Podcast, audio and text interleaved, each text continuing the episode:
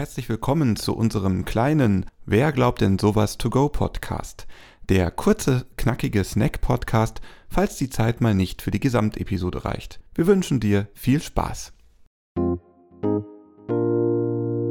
Wir haben zu Beginn unseres Gesprächs darüber geredet, was eure Motivation war, kirchlich zu heiraten. Und der Glaube spielt da ja nicht eine unwesentliche Rolle, wenn man die Kirche nicht nur als coole Location für die Trauzeremonie haben will.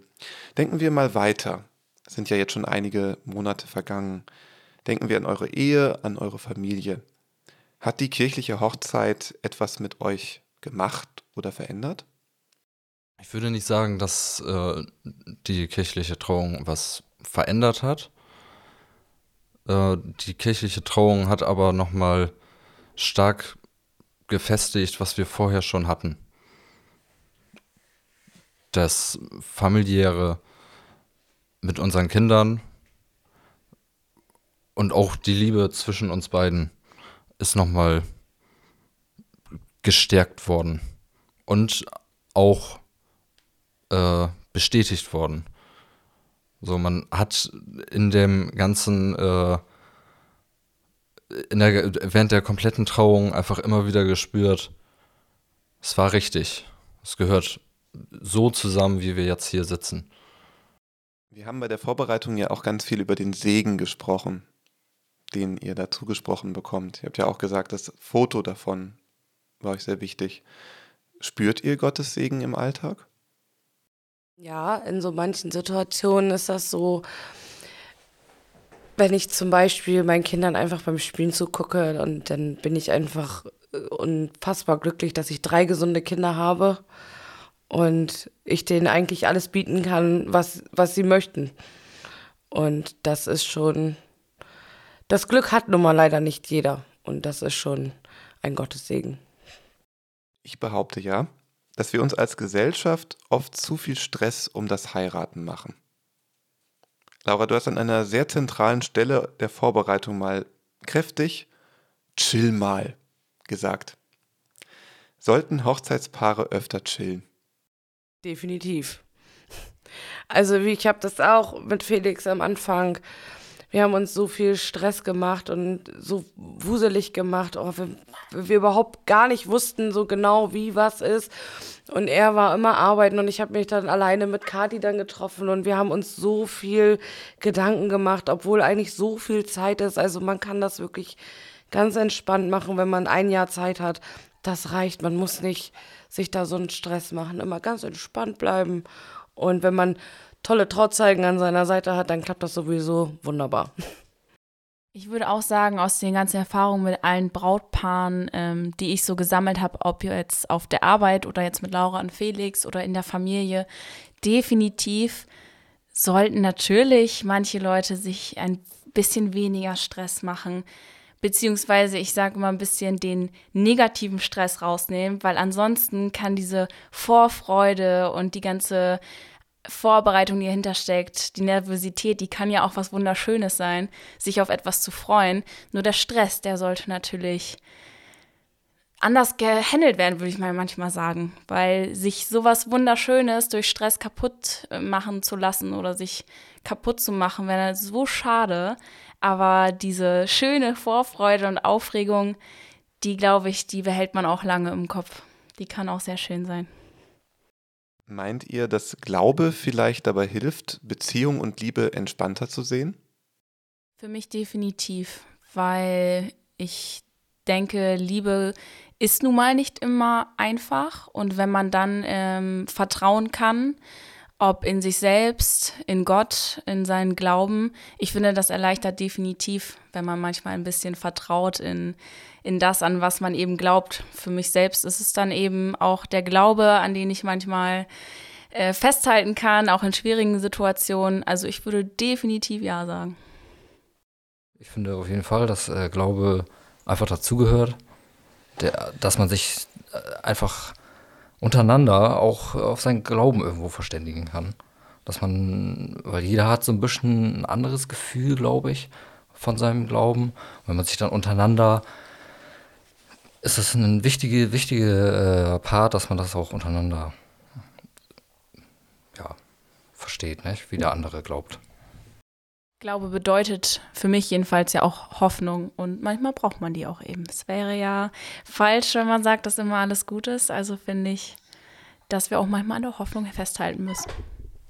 Ich sehe das auch so mit der Hoffnung, weil ich sag mal, eine, um nochmal das einmal vorzugreifen mit dem Stress, das Thema, was wir eben hatten, Felix und ich haben uns auch in der Vorbereitung auch das ein oder andere Mal bisschen doller gestritten, weil wir uns so gestresst haben da drin. Aber der Glaube und die Hoffnung, dass es eine wunderschöne Hochzeit wird, haben wir nicht aufgegeben.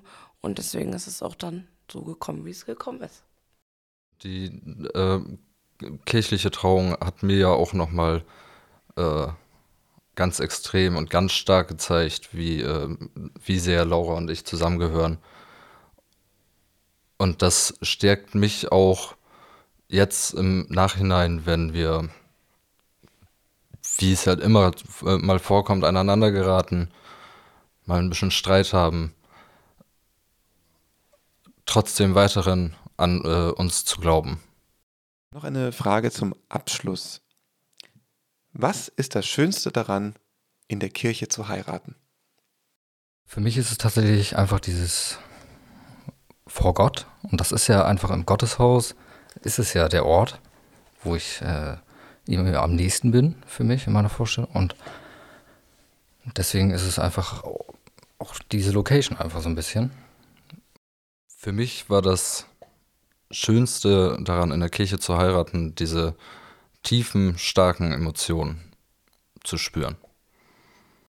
Für mich ist es das Schönste in der Kirche gewesen zu heiraten.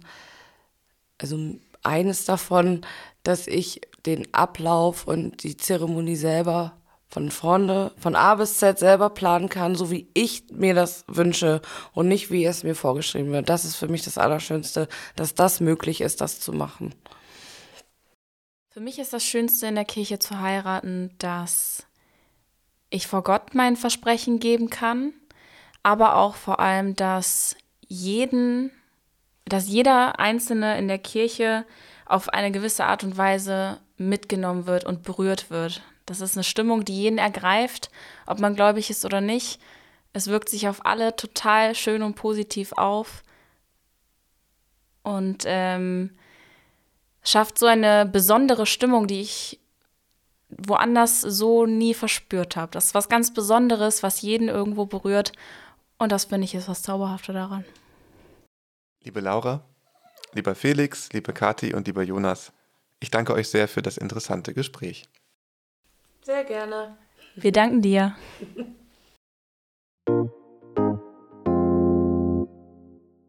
Das war das Interview mit Laura, Felix, Jonas und Kati. Ich muss rückblickend sagen, dass das schon eine ungewöhnlich intensive Hochzeit gewesen ist. Es ist cool, wenn Hochzeitspaare so viel Bock haben, die Feier mitzugestalten. Und wenn die TrauzeugInnen sich dann auch noch während des Gottesdienstes derart ins Zeug legen. Das ist nicht die Regel. Aber vielleicht liegt es auch daran, dass du ja vorher auch nicht wissen kannst, was Kirche möglich macht. Wichtig ist mir an dieser Stelle zu sagen, dass wir heute viel über meine Praxis als Pfarrer bei Hochzeiten gesprochen haben. Jede Pastorin handhabt das anders. Aber ich kann für meine KollegInnen sagen, sprecht uns an mit euren Ideen und Wünschen. Es findet sich im Gespräch einiges an Lösungen. Wenn du und deine PartnerInnen auf den Geschmack gekommen seid, kirchlich zu heiraten, dann sprich uns PastorInnen vor Ort einfach an. Bei Fragen helfe ich auch gerne weiter. Auf elektropastor.de und auf Instagram stehe ich euch Rede und Antwort. Kirchlich heiraten finde ich schön und wichtig. Denkt doch mal drüber nach, wenn es soweit ist. Übrigens, wir trauen nicht nur Männer und Frauen, sondern alle, ob hetero, homo, queer und alles dazwischen. Alle sind herzlich willkommen. Nun bleibt mir nur noch ein großes Danke zu sagen. Danke an Laura, Felix, Kati und Jonas. Danke für eure Zeit, eure Begeisterung und den Einblick in euren Glauben und eure Ideen. Wenn du Fragen an die vier hast, melde dich gerne bei uns. Wir geben deine Fragen gerne weiter. Und natürlich danken wir auch dir fürs Zuhören. Empfehle uns gerne weiter. bei Freundinnen mit Hochzeitswunsch, bei Weddingplanern und bei allen, die das Leben und die Liebe feiern. Mit dieser Episode endet die erste Staffel von Wer glaubt denn sowas?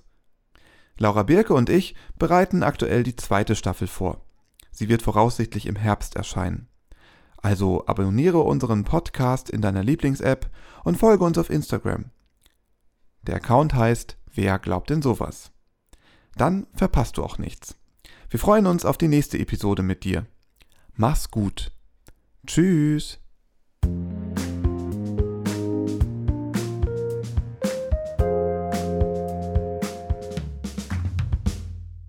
Dieser Podcast ist ein Angebot des evangelisch-lutherischen Kirchenkreises Delmenhorst-Oldenburg-Land.